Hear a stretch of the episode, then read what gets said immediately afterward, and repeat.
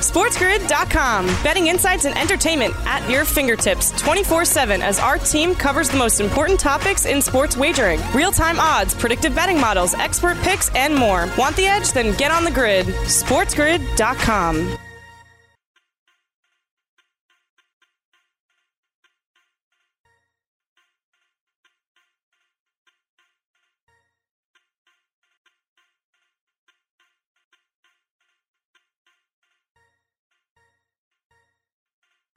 We'd be the one that you drove the wheels off of in high school, cruising for chicks and going to the game on Friday nights, then forgetting where you parked it till Saturday morning and you had to get your buddy to drive you around looking for it. I think I see it, man. This is the Sports Grid Radio Network. Hour two on a Wednesday for pushing the odds here on Sirius XM Channel 204. Matt Perrault with you. How are you? You can follow me on Twitter at Sports Talk Matt. You can follow the show on Twitter at Pushing the Odds. Coming up at 40 past, we'll talk to Justin Peary. He covers Major League Baseball from a betting perspective. Take a look at the games coming up tonight, and then what are we going to do about the sticky stuff, or the lack thereof, by the way. The lack thereof, the sticky stuff. That's what we've seen the first two days. Monday, Tuesday, Major League Baseball can check players, can check pitchers, and you can be suspended for 10 days with pay if you are found to be using a foreign substance to gain grip on a baseball. We've yet to see one. We'll talk about that coming up in the opening line and what I think may be the solution for baseball because right now it is not working. But what else is not working is the Vegas Golden Knights' effort against the Montreal Canadiens. And look, we, we got to give credit here to Montreal and what they have done. And not just the goaltending, because Carey Price is a Hall of Famer and he's been tremendous, but it's also just the defensive effort for Montreal. They they are able to get odd man rushes like crazy against this Golden Knights team because their defense pinch.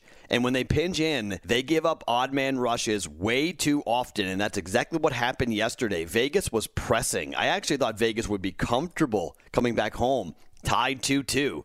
They weren't. They were nervous and they really played a sloppy game and credit to the Canadiens. They get to go home now to the Bell Center where they're one and one against Vegas.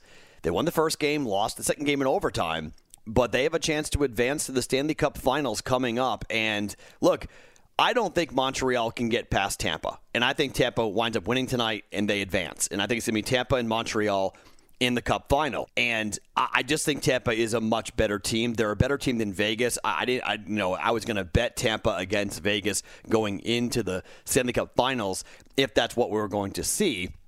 I have a ticket, you know, a small wager at plus 550 on Vegas to win the Stanley Cup. But I, I don't think Vegas right now has the consistent pieces that you need. And I think Mark Stone is hurt. It's, it's the only thing I can come up with. Mark Stone is such a big catalyst, the captain for the Vegas Golden Knights. He's such a big weapon for them, and he has been gone. Just not even close. Yes, Montreal has done a great job of taking Mark Stone out of the series, but it's more than that. He just he doesn't look right. His his skating is not the same. His hand-eye coordination. I mean, the turnover for the third goal last night was awful. I mean, just things you don't expect to see from Mark Stone. And he gave up that odd man rush again, and the Canadiens have been taking you know advantage of the opportunities that they have been given. And it's you know it's, it's impressive to see. Now look the series could come back to Vegas for a game 7 that's possible. But unless Vegas can figure out and, you know can play with a lot more energy and a lot more heart. Uh, look, I, I, I don't think that Montreal had a big advantage by playing you know, in the North Division, and, and, I don't believe that they lack of travel means that they are healthier or they have you know younger legs or whatever it might be. I'm not making excuses like that. I, I just think Montreal right now is the hungrier team. They're the younger team, and for whatever reason, Vegas has struggled dramatically in clutch moments when it comes to stopping Montreal. Now, they've had their own clutch moments. I mean, they have won two games where it's been really impressive down the stretch, last minute plays. The overtime winning game four mind comes to mind quickly as to what they were able to do. If Vegas can somehow force a game seven and force it back to Las Vegas, it's possible but it's going to need it's, going to take a total team effort and for whatever reason vegas has to figure out why they start games so incredibly slowly and that has been really i think the biggest reason why they're down three games to two the first 10 minutes of every game so far in this series has been won by the Montreal Canadiens. And when the game, when they score, they win. So Montreal has dominated, but when they don't score, Vegas can win the game. But when they do score, Vegas has lost all three games. And it's going to be a huge key tomorrow night for Vegas to not allow a goal in the first 10 minutes because if they do, I think it's over. And Montreal has that incredible confidence. Vegas has no confidence on the power play. They have no confidence that they can get the puck in the right places or to get through the neutral zone without having real problems. And Vegas just is not skating like a team that believes they can score consistently against Montreal. If they go down, now look at they went down one nothing in game four and they came back, they got a goal, went to overtime, and Nicolas Roy put it in in two minutes into overtime, and they won. That's how they forced, you know, two two back to Vegas. They're still alive. And that's, you know, I guess a good thing, but they're now dogs. And for the first time in this series, Montreal, who initially were monster underdogs going into this series, the biggest dog in the last 31 years at this round in the Stanley Cup playoffs, they're now favored. And how does Montreal handle that? I don't think all that. I don't think it's that big of a deal. The Montreal is going to be favored. I think they feel like they should have been favored to be get to, to going into it because of how confident they've been with their style of play and with their game plan. Vegas needs to change something up. I don't know what it is, and it's not the goaltender. That was not Marc Andre Fleury's fault last night. That was the defense. That was the offense. You can't win if you can't score, and you can't score if you don't shoot. And Vegas didn't shoot enough. Vegas didn't have enough high danger opportunities. And from the first goal that was just, you know, a bad break for Vegas in terms of the puck just sitting there and nobody clearing it, nobody paying attention, to the Mark Stone goal turnover that led to the goal, it, it's just been a debacle, an absolute debacle for the Vegas Golden Knights. Can they win the series still? Yeah, probably. I guess so. Do I think they will? No, I don't. I think they've got real problems, and there's going to be a lot of questions about what happened to this Vegas Golden Knights team against this Montreal Canadiens team.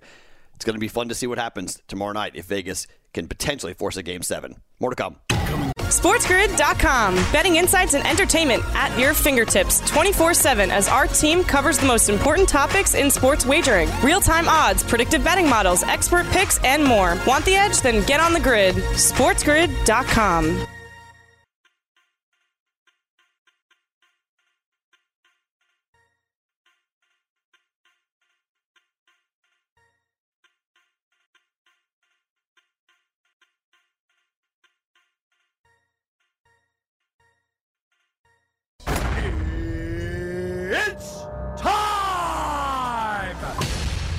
listening to Pushing the Odds. Powered by O'Reilly Auto Parts and Rocket Mortgage.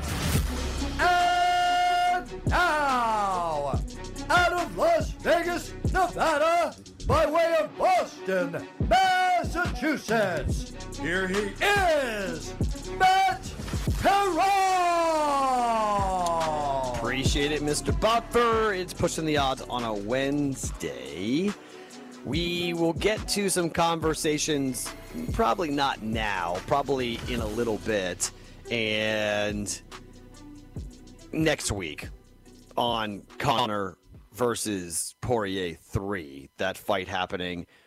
Uh, well, I'm only on one day next week. I'm on next Friday.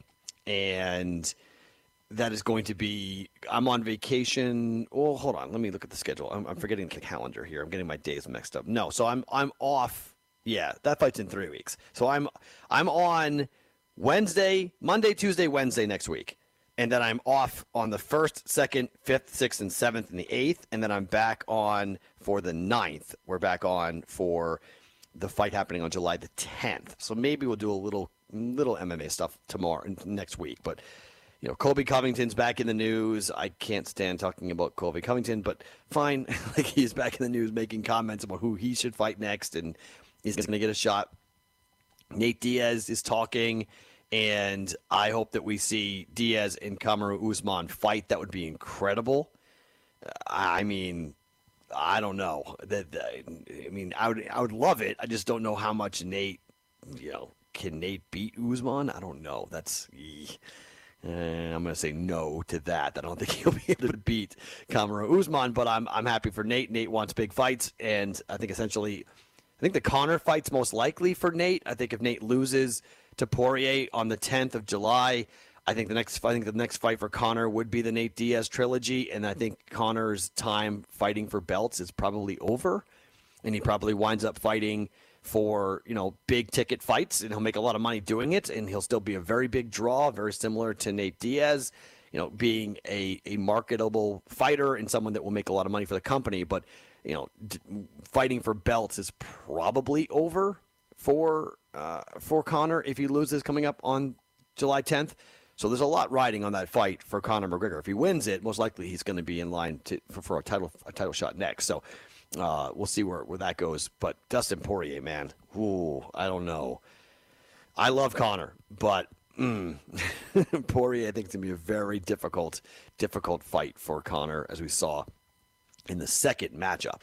All right, so it's still 2 0 Spain.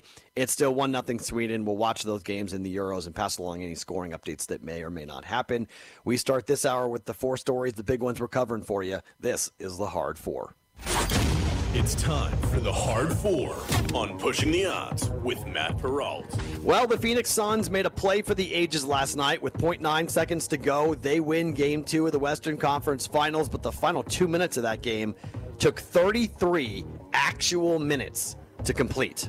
That is unacceptable by any standards. But on one of those reviews, it gave Monty Williams and the Suns enough time to drop an amazing play at the rim. Suns down one after two missed free throws by Paul George. It is the only play they could make. Throw the ball to the rim and watch the big man go up and get it. ESPN on the call. Crowder will inbound. Cousins waving his arms. Not an easy inbound with that big body in front of you. Crowder looking, throws it alley. Oh! Ayton puts it down! He puts it down!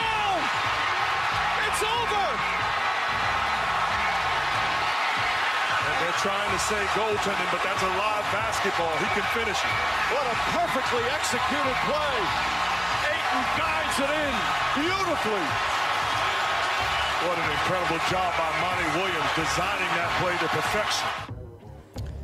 Goal for Spain, 3 0. The over hits in that game. Unfortunately, if you were on the under there in the 55th minute, but what a play call by Monty Williams. Oh my. And we learned a little bit about the lesson, right? we learned about what exactly was going on at the rim on an inbounds play. You just got to touch it. There is no goaltending.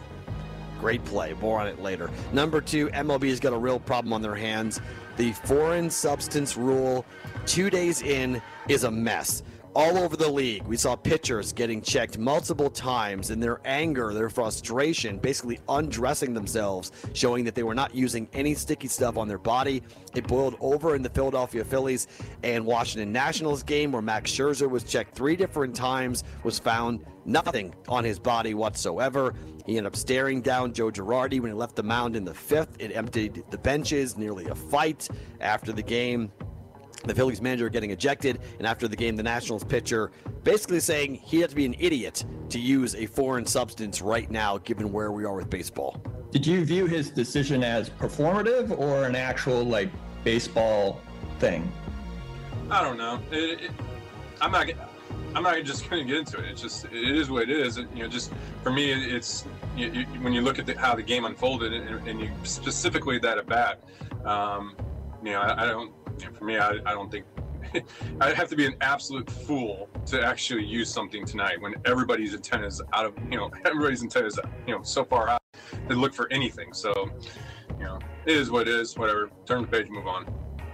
Goal for Sweden. Now 2 0 Sweden over the Poles in the 59th minute. More on this sticky story in the opening line. Number three, yesterday we told you about Wander Franco making his major league debut for the Tampa Bay Rays. Well, it was quite the debut. He came to the plate with two on in the fifth. His team down 5 2 to the Boston Red Sox, and the number one prospect in Major League Baseball showed he is quite ready for the show. Two men on, and suddenly, with Wander Franco up there representing the potential tying run, there's a little life to the Rays now. And he swings, hits it high and deep and gone. Home run. Franco's first in the big leagues will tie this game. Fourth and finally, game one of the Eastern Conference Finals is tonight. Atlanta is catching eight points on the road against Milwaukee, but Brendan's real happy. His Detroit Pistons got some good news last night for the first time since 1970 the Detroit Pistons will have the number one pick in the upcoming NBA draft. It looks like Cade Cunningham is headed to Detroit. ESPN calling out the number and the and, and the rule and the ping pong ball for the Pistons. The second pick will be made by the Houston Rockets. And that means that the number one pick in the 2021 NBA draft goes to the Detroit Pistons. We'll see what they do with it. Looks like Cade Cunningham at Oklahoma State will be the pick. It's a pretty deep top 10 of the NBA draft, but the Pistons having the number one pick. Those are our four big stories for us here on a Wednesday. 702 751 Matt, the text line 702 751 6288. We will get into this during the opening line. Oh my, goal for Poland. Well, there's a, there goes the under in that game. So 2 1 Poland, or Sweden rather, as Poland scores. So now we have a 3 0 game with Spain over two and a half hits. And a 2 1 game now for Sweden. Poland wakes up. They put a goal in, and now it's the over two and a half in that game as well. So quite a bit of scoring going on here. It was a one on three run for Poland. Heck of a bender there uh, by the Polish forward, and it's a goal in the upper 90. All right, eh, that's a heck of a goal there for Poland. So we've seen some funky plays here so far with Euro 2020 in Group E action. And don't, I guess, don't count out Poland just yet here in this match coming up against Sweden. But, you know, when you have players who are coming off the field last night in Major League Baseball and they are completely disgusted about being checked multiple times and having to explain themselves and show they're not using any substance. It's clear that it was a psychological game. I mean, Joe Girardi, it was a psychological thing he was doing last night to Max Scherzer. And after the Dodger game last night, I really thought Clayton Kershaw had a great comment. We'll play it for you coming up next about a penalty. Because in hockey, if you try to review for goalie interference, if you challenge a goal call, you get a two minute penalty there has to be something negative that happens to umpires, sorry, to coaches who are wrong for requesting an umpire to check a pitcher. We'll do it next year in the opening line. SportsGrid.com. Betting insights and entertainment at your fingertips 24 7 as our team covers the most important topics in sports wagering real time odds, predictive betting models, expert picks, and more. Want the edge? Then get on the grid. SportsGrid.com.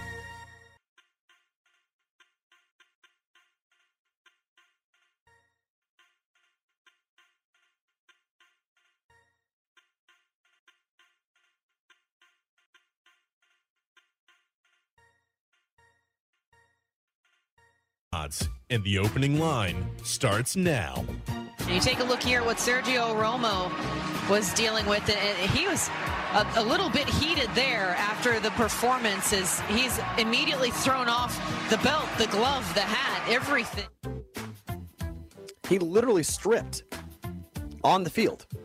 Umpires came over, wanted to check him for a sticky substance, threw off the hat, threw off the glove, took off the belt, took off the pants.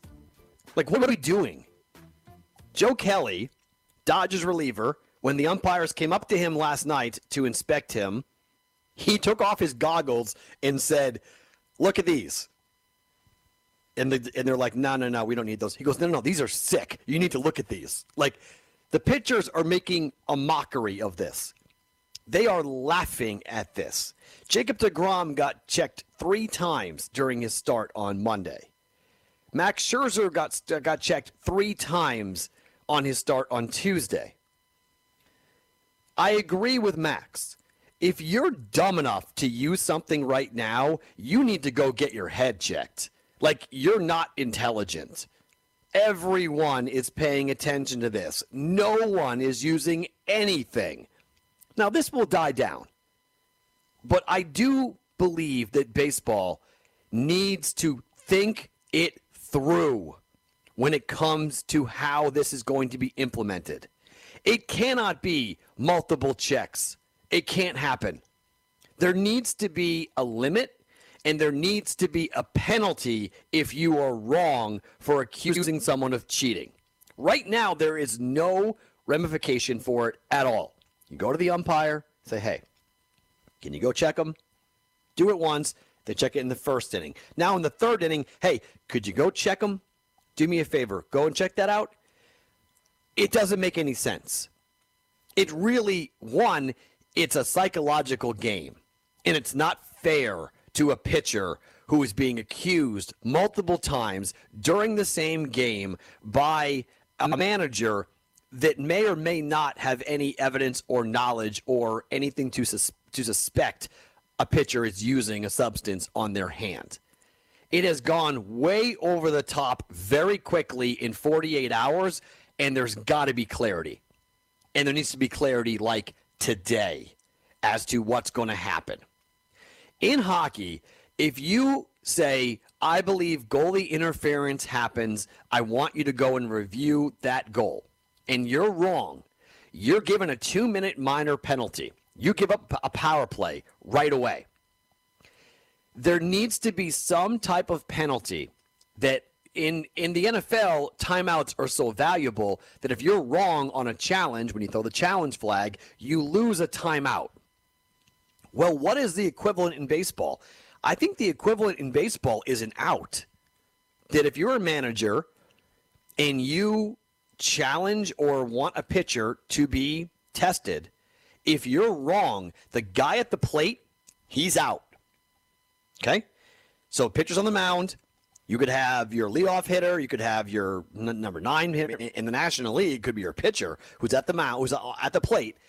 If you go to the umpire and say, "I want him checked," and if that pitcher does not have anything on his body that's illegal, you give up the out right there. The guy who's at the plate is out. There has to be a penalty. There has to be some type of punishment for accusing somebody of cheating and then being wrong. Clayton Kershaw brought this up last night following his start that you can't just do this whenever you want, however way you want it. There's got to be some type of penalty and punishment for managers and coaches that are accusing somebody of cheating and then finding out that they're wrong. They're not cheating. Kershaw last night.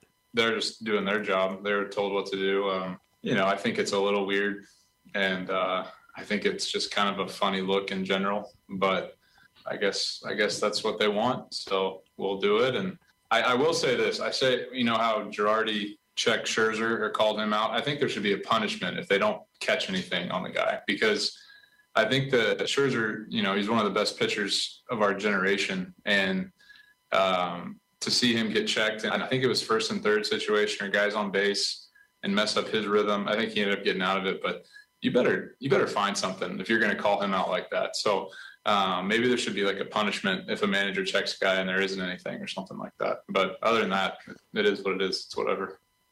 There has to be an in-game punishment.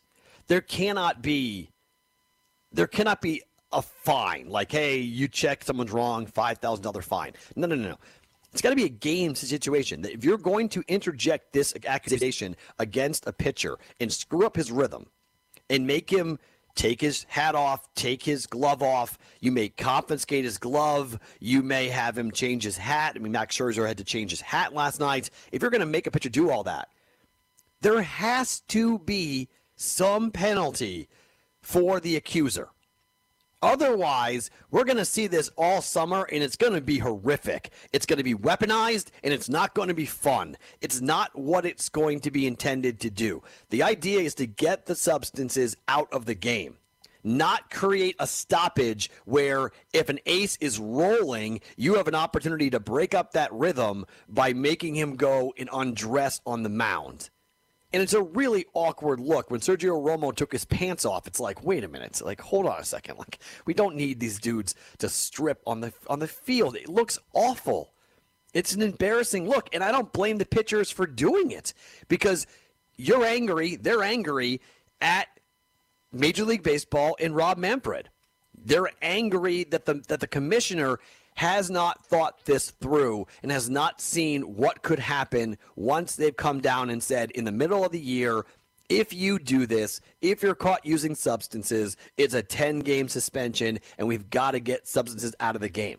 I like the fact that we're already seeing scoring go up. We're already seeing averages go up. So ultimately, Rob Manfred's right. This move by baseball ultimately is right. The problem is how do you catch and what do you do in game? The idea of making it harder or taking this substance out of the game, the spider tack and whatever, I'm all about that. Okay. Spin rate and this is not about getting a grip on the baseball. This is about actually becoming a different pitcher by spinning the ball much faster and making the baseball do unnatural things. I'm all for that coming out of the game. But that's not what's going on, at least over the first first two days. That's not what we're seeing. We're just seeing managers going, okay, check him, and okay, check him, and okay, check him. And the pitchers are mad. Max Scherzer was really mad yesterday, and he let it be known that who he's really mad at. How does it feel for you, a veteran that has pitched for so long, to be essentially called a cheater from another manager? I don't know. This, th- these are Manfred rules. I mean, go ask him you know, what he wants to do with this. I, have said enough. You know, go go ask Alec Bohm how he feels about 95 at his face. I, I don't need to say anything more about this. I mean, are you kidding me? Those are Manfred rules. A major league pitcher is just straight up calling out the commissioner during a press conference. Go ask him. These are his rules. These are our rules. I was talking about the guy, you know, Scherzer had a lost control of the baseball and threw 95 at a guy's head and apologized for it. It wasn't meaning to do it, but it happened. Getting a grip on the baseball is one thing. Max Scherzer, according to Joe Girardi, he had never seen him go to his head before. That's why he accused him of using a substance, that he had something on his head. Ah, okay. What? Sweat? you know, did he put bullfrog in the in his hat? Did he put bullfrog spray on his on his hair? Did he put spider tack on his scalp? I mean, what? He's a really good pitcher. It had more to do with getting him off his rhythm than it did actually accusing him of being a cheater. I don't think Joe Girardi thought that Max Scherzer was using anything last night. I think he realized he was in a tight baseball game, a 3 2 game that won. The final was 3 2. It's a tight game against a divisional rival, and you're trying to throw a really good pitcher off of his game, try to make him angry, make him not be as focused as he should be. And that's not what we're trying to do here. That's not the point of the rule. The point of the rule is not to throw off a starting pitcher. The point of the point of the rule is to actually stop pitchers from using illegal substances. But they didn't think this through. They didn't go, well, what happens if someone's accused and they don't have anything on their body? You should have one chance to do this. You should have one. And I know what baseball is worried about. Okay, so say you accuse somebody in the second inning you you go and, and check the pitcher. He's clean. Well, then in the third inning, he knows he's not going to get checked. He can then go add something to his hands or to his body, and he can use it after he gets accused, right? That's why baseball doesn't want to limit it just to one accusation because they don't want the pitchers to be able to say, oh, I got checked. Now I can go and throw something on my body, and you can't do anything about it. But there needs to be a penalty if you want to have multiple challenges, multiple checks during a game, there's got to be something that happens when you're wrong. There's got to be, and I think the most punitive is by saying the guy at the plate is out. Regardless of what happens, the guy at the plate, I don't know how you handle the stat and whatnot, but the guy at the plate, you've now dropped down to 26 outs, regardless of the uh, of the score, situation, and the and the guy at the plate, whatever the count is, they're out. And so if you're a manager, you better be really comfortable with where you are in that game to be able to make that accusation. I think if you if you're wrong twice, not only is the person at the plate out, the person at the plate gets ejected. There has to be something really punitive for this. And if not the player at the plate, the coach gets ejected. You get one challenge. If you're wrong, the guy that plays out, Second challenge, wrong again. Manager, you're ejected. Because right now, this is not good for baseball. It's a bad, bad look. Let's talk some baseball betting, the slate tonight. SportsGrid.com. Betting insights and entertainment at your fingertips 24 7 as our team covers the most important topics in sports wagering real time odds, predictive betting models, expert picks, and more. Want the edge? Then get on the grid. SportsGrid.com.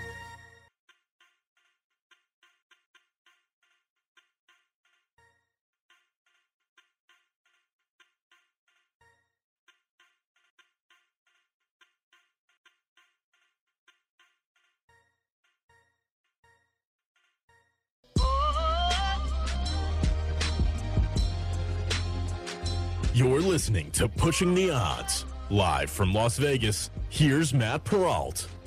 All right, so let's continue the conversation when it comes to the sticky stuff, but also how does it impact betting here? Because obviously we're looking at overs potentially being higher, certain teams, spin rate, and whatnot as to where these pitchers are. Let's talk to Justin Perry from Sportsline here on Pushing the Odds. Justin, Matt Perrault, how are you?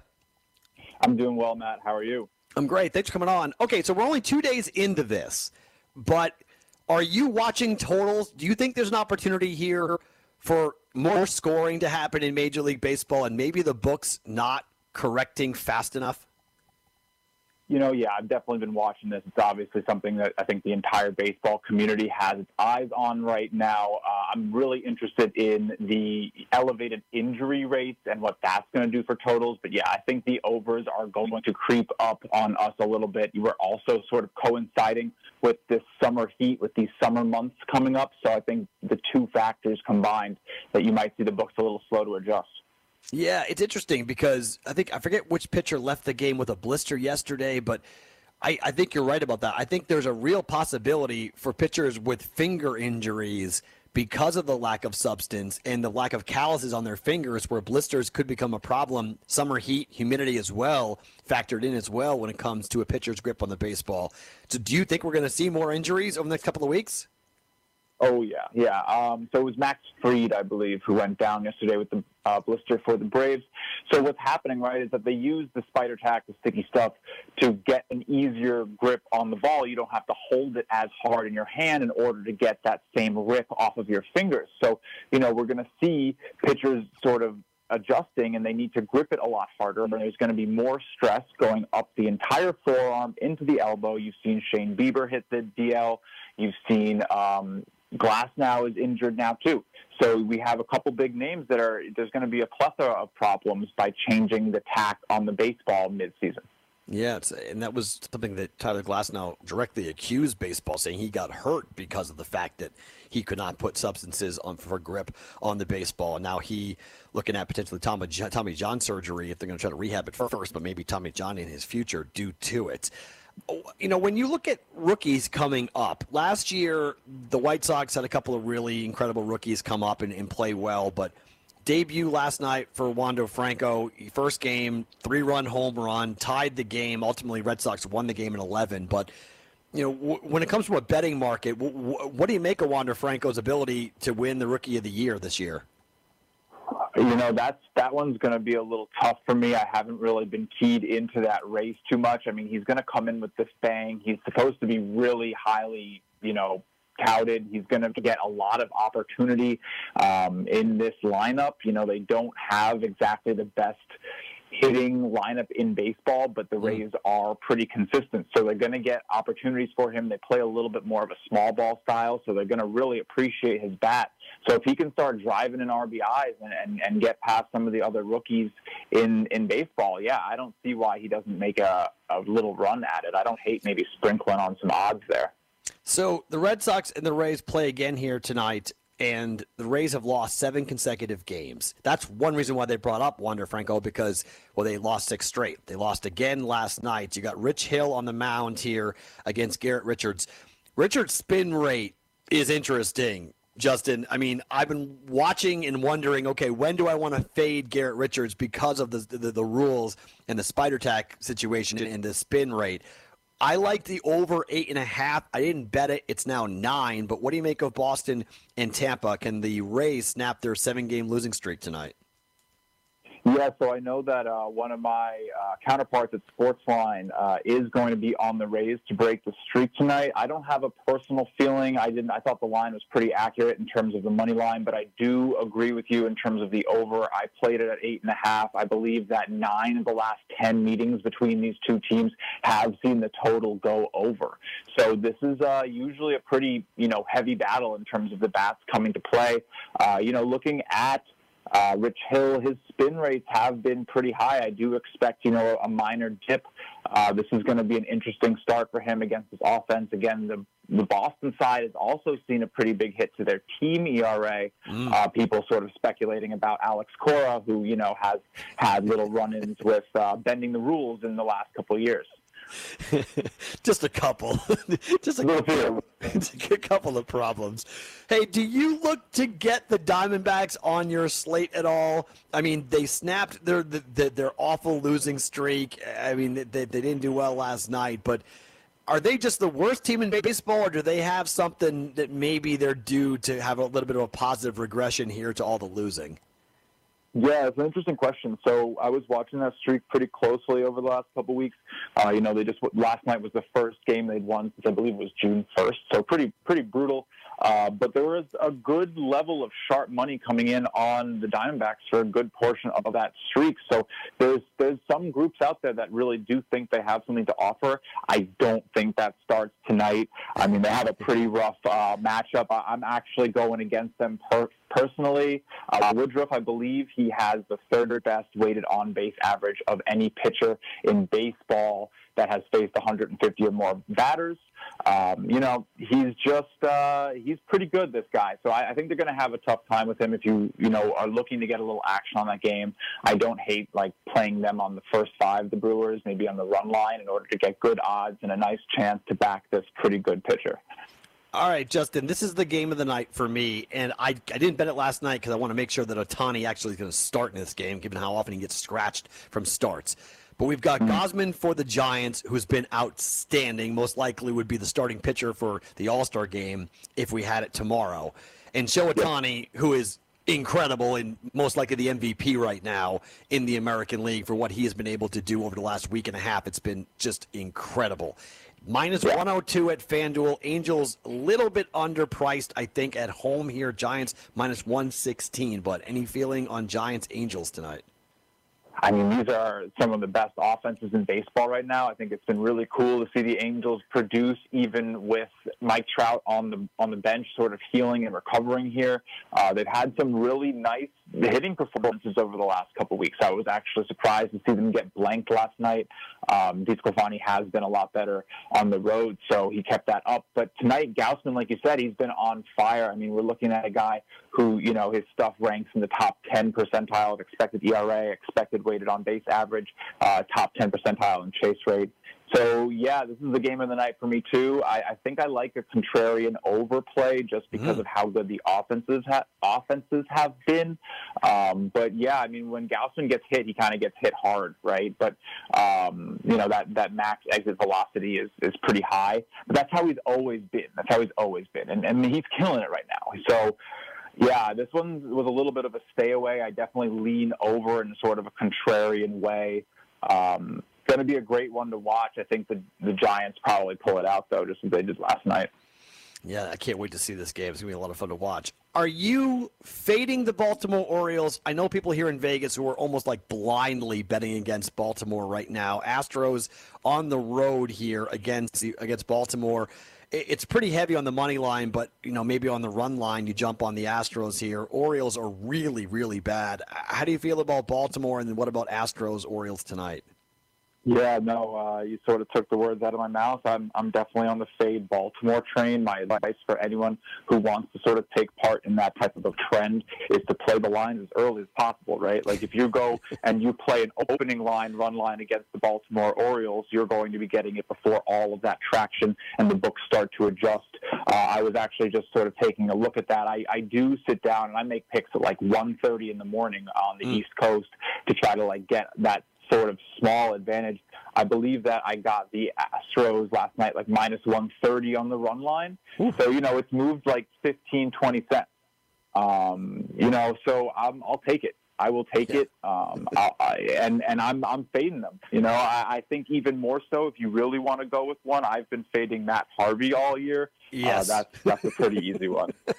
yeah, it's it- it's Matt Harvey Day. We call it here in, in Vegas. Whenever Yep. he's pitching, it becomes Matt Harvey Day. It's just like, oh, Matt Harvey's still pitching in Major League Baseball. His ERA is what? Oh, okay. I mean, I don't know how the Orioles keep running him out there, but I I mean, I guess they don't feel like they have any other options. They have to keep on running Matt Harvey every five days, but. Uh, the betters will take it. I mean, it's it's almost a guarantee every time to get to get W's. Yeah. it's fun to watch. I got one more guy like that. Actually, I got one more guy like that that I'm fading tonight. I'm fading uh, Folty for the Rangers. He actually has the worst uh, expected slugging in the league, and that's not like all he's the worst at. I do also think he has bottom, like legitimate, out of every single qualified pitcher on Baseball Savant. Folty has the worst weighted on base average, the worst expected isolated strength, and the worst expected slugging. So he's just been getting lit up, and when he's not, it's been luck. So I'm I'm on Oakland in this one too on the run line. I think that they repeat what we saw last night and put a good deal of runs on this Texas Rangers staff. How about that? You can get plus money at FanDuel right now on the run line for Oakland at plus 102. All right, Justin, last, last game, Dodgers, Padres, awesome rivalry. It's it's so fun watching these two teams play. You got Bauer and Musgrove, great starting pitchers here.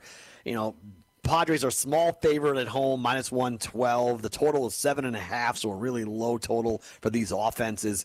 Any thoughts on Dodgers, Padres tonight? Yeah, you know, I'm gonna sort of go and and back the sweep here for the Padres. I think that Bauer has sort of had some issues on the road, and the Padres are kind of coming back into themselves a little bit. We've seen some decent offensive production from them. Again, I, I like the under. Uh, I'm not playing anything. I don't have any any plays up on this game because I'm going to sit back and sort of watch, especially with the series already decided. You don't really know if if the Padres are going to you know send everyone out there or take Machado out in the seventh inning. Um, so yeah, I'm just going to sort of let that one ride. Maybe play the under if I if I really wanted to take some action on it. So, are the A's run line? Is that your favorite play of the night? It is. That is definitely my favorite play of the night. I also don't hate the Brewers run line. Pretty nice one. The Brewer, yeah. I mean, look, fading the Diamondbacks, fading the Orioles. eh, It's just kind of like even even the Rockies too, right? Fading the Rockies right now, in particular on the road. The Rockies are so bad on, on the road. Man, I uh, I took a loss on the run line though on them last night. I had them both money line and run line, and they kept it close. So that I think that changes tonight though. Yeah, they're actually favored tonight, which is kind of wild. I mean, they're favored against the, Mar- the Mariners, which is like, you kidding me? How do you a favor the Rockies on the road? Justin, good I stuff, man. justice. Yeah. I think it's Justus Sheffield. But hey, appreciate it. Thanks for coming on, man. I appreciate it. That's Justin Perry at Justin Perry eight from Sportsline Baseball. Gambler, pro gambler, and expert for Sportsline joining us here on pushing the odds. So he likes the uh, the run line tonight. I think that's a great bet. Fading the Orioles, or I mean, I mean, sorry, uh, fading uh, the Rangers, another bad team, but he like the A's tonight. Plus money at plus one hundred two. I I think the over. I think the over Red Sox and the Rays over nine. I like that. I do. I think that that's a good play. All right. So so Poland tied their game against Sweden. They have to win the game. They cannot tie or lose, or they're out. And then after being down two nothing and tying the game at two, they just gave up the game-winning goal. Sweden scores in extra time in the 94th minute. Sweden with the game winner and Poland will go home. They have to win that game. Poland will be knocked out. Heck of an effort for Poland to come back and tie the game at two, but they gave up because they were pressing forward. They gave up a, a rush. Sweden takes advantage. Sweden will win that match between Poland and Sweden 3 2 in the 94th minute. It's 5 0 Spain, by the way. Spain just destroyed. Like, wow. They got going and destroyed Slovakia. That game nearly over as well. Spain with five goals. It's pushing the odds. More to come here on a Wednesday. SportsGrid.com. Betting insights and entertainment at your fingertips 24 7 as our team covers the most important topics in sports wagering real time odds, predictive betting models, expert picks, and more. Want the edge? Then get on the grid. SportsGrid.com.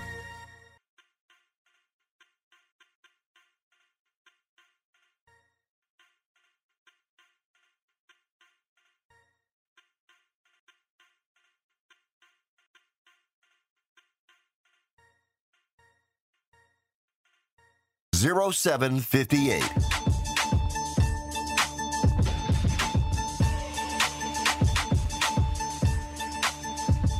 You're listening to Pushing the Odds. Live from Las Vegas, here's Matt Perrault.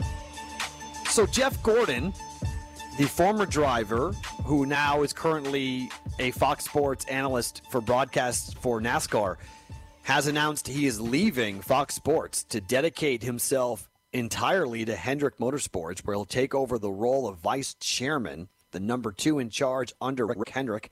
Bob Pockrass of Fox Sports is reporting this. Gordon will focus on competition and marketing. His new role will take effect on January 1st, 2022. So he'll be there for the remainder of this season, and then he will leave. So there's a pretty big hole there for the NASCAR broadcasts uh, coming up next year for Fox having Jeff Gordon step away from the microphone to go focus entirely on running Hendrick Motorsports or helping to run Hendrick Motorsports. And I I'm still waiting and I haven't seen it yet, and I'm sure it's coming at some point down the line, but at some point I, I do think there's going to be a lot more sports gambling influence on NASCAR. Golf has gone full on into it in golf, the joke is the PGA, the Professional Gamblers and Alcoholics of America, like that. Gambling and golf go hand in hand. Gambling and NASCAR have not, but the money's out there. It's available. There, has been small deals. I mean, I know the Action Network did a deal with NASCAR, and I know that the BetMGM has done a deal with NASCAR. I'm just I'm waiting for more and I think as these teams start to, like, I could see Jeff Gordon being in the role that Wayne Gretzky is currently in for BetMGM. I could easily see that. And maybe if him being a broadcaster, he wouldn't be able to do that. So if he goes and runs, you know, runs Hendrick Motorsports, it would open him up to be a spokesperson of that nature, you know, involved in marketing, involved with Hendrick Motorsports, their vehicles, and having Jeff Gordon do, you know, commercials and whatnot like Wayne Gretzky's doing for for BetMGM or a different sports book. Could easily see that. We have not seen that yet, but I think they think that's coming. If you're on Sirius XM, you get lunchtime with line makers and Brian Blessing coming up on the other side. If you're on Sports Map Radio, stick around. We got more to come on the games tonight next year on Pushing the Odds. Lost in a sea of stats, averages, and injury reports? It's okay.